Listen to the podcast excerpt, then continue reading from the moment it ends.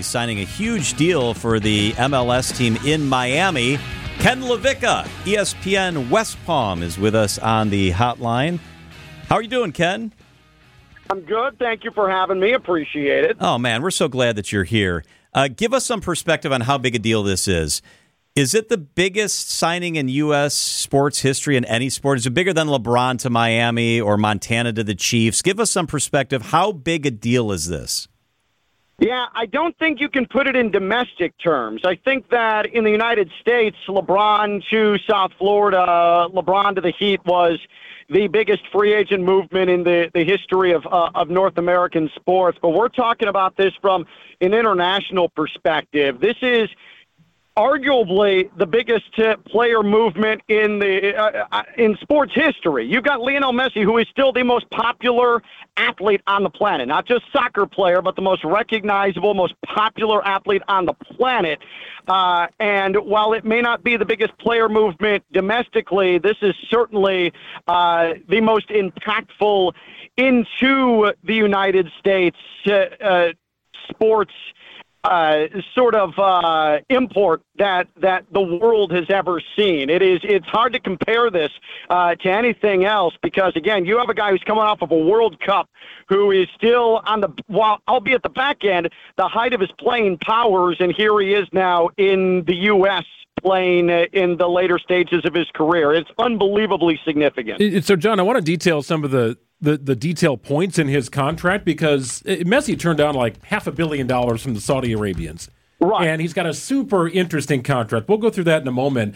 But what I was most interested to see here, Ken, is just how he's sort of blending into the Miami community. So you bring up LeBron. Do you think he does a lot of grocery shopping down the road? Probably not.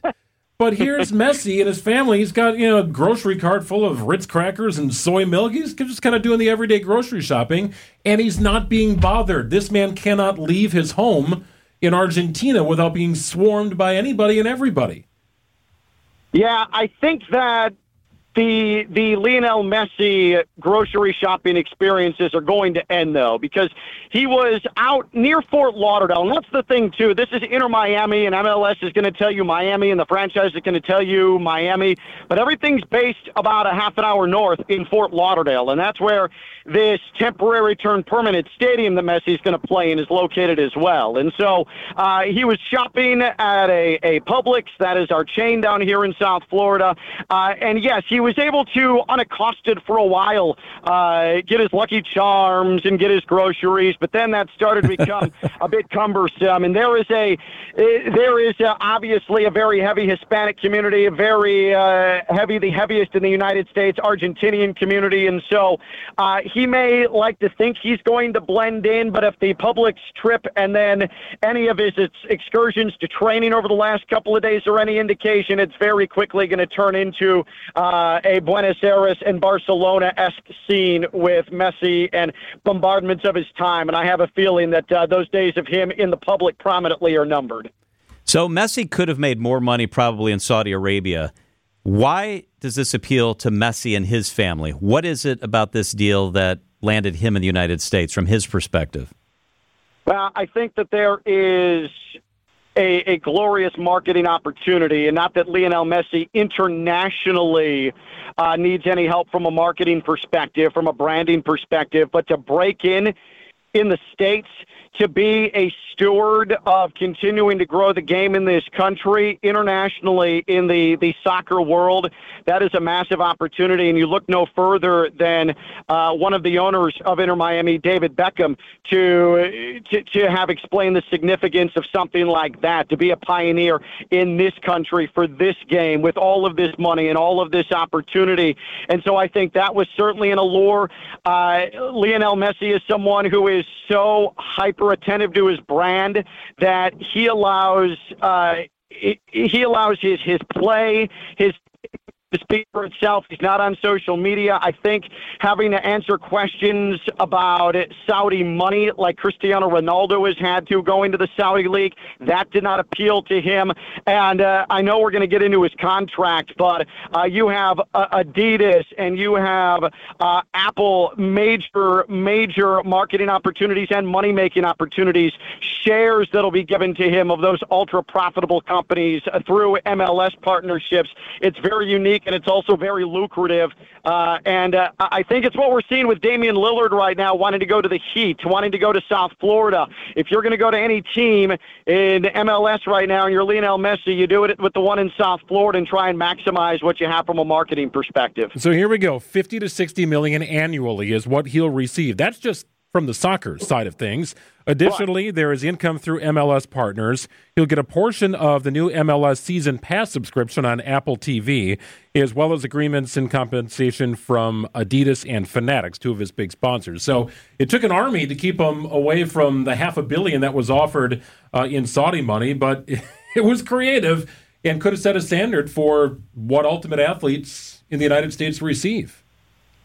Well, I think the Apple TV part of this is extremely interesting because it was just this year when MLS decided they were no longer going to let their respective teams have regional rights to their broadcast. They put everything under the Apple Plus umbrella. And so if you do watch MLS, uh, you'll know that this season there are no afternoon matches unless it's an isolated ESPN game on a weekend. Everything's at night, everything starts around the same time, and everything's on Apple Plus. What this allowed MLS to do is is incorporate that revenue sharing. And just a little indication, Lionel Messi's uh, weather-laden introduction uh, on on Sunday uh, in Fort Lauderdale.